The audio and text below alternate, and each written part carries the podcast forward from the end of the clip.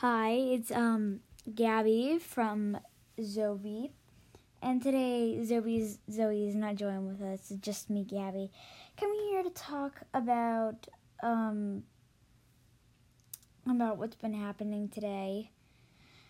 Well, um so basically today um we basically were outdoors the whole day. We met up with our friends, the Weprins, and um it was fun, you know, like us with them. Um, it was Lily's birthday. She had a camera. We're taking lots of pictures, and we go home. I have a terrible headache. I'm not even gonna lie. Um, kind of chill at home for like a little bit. Um, me and my father go to Home Depot.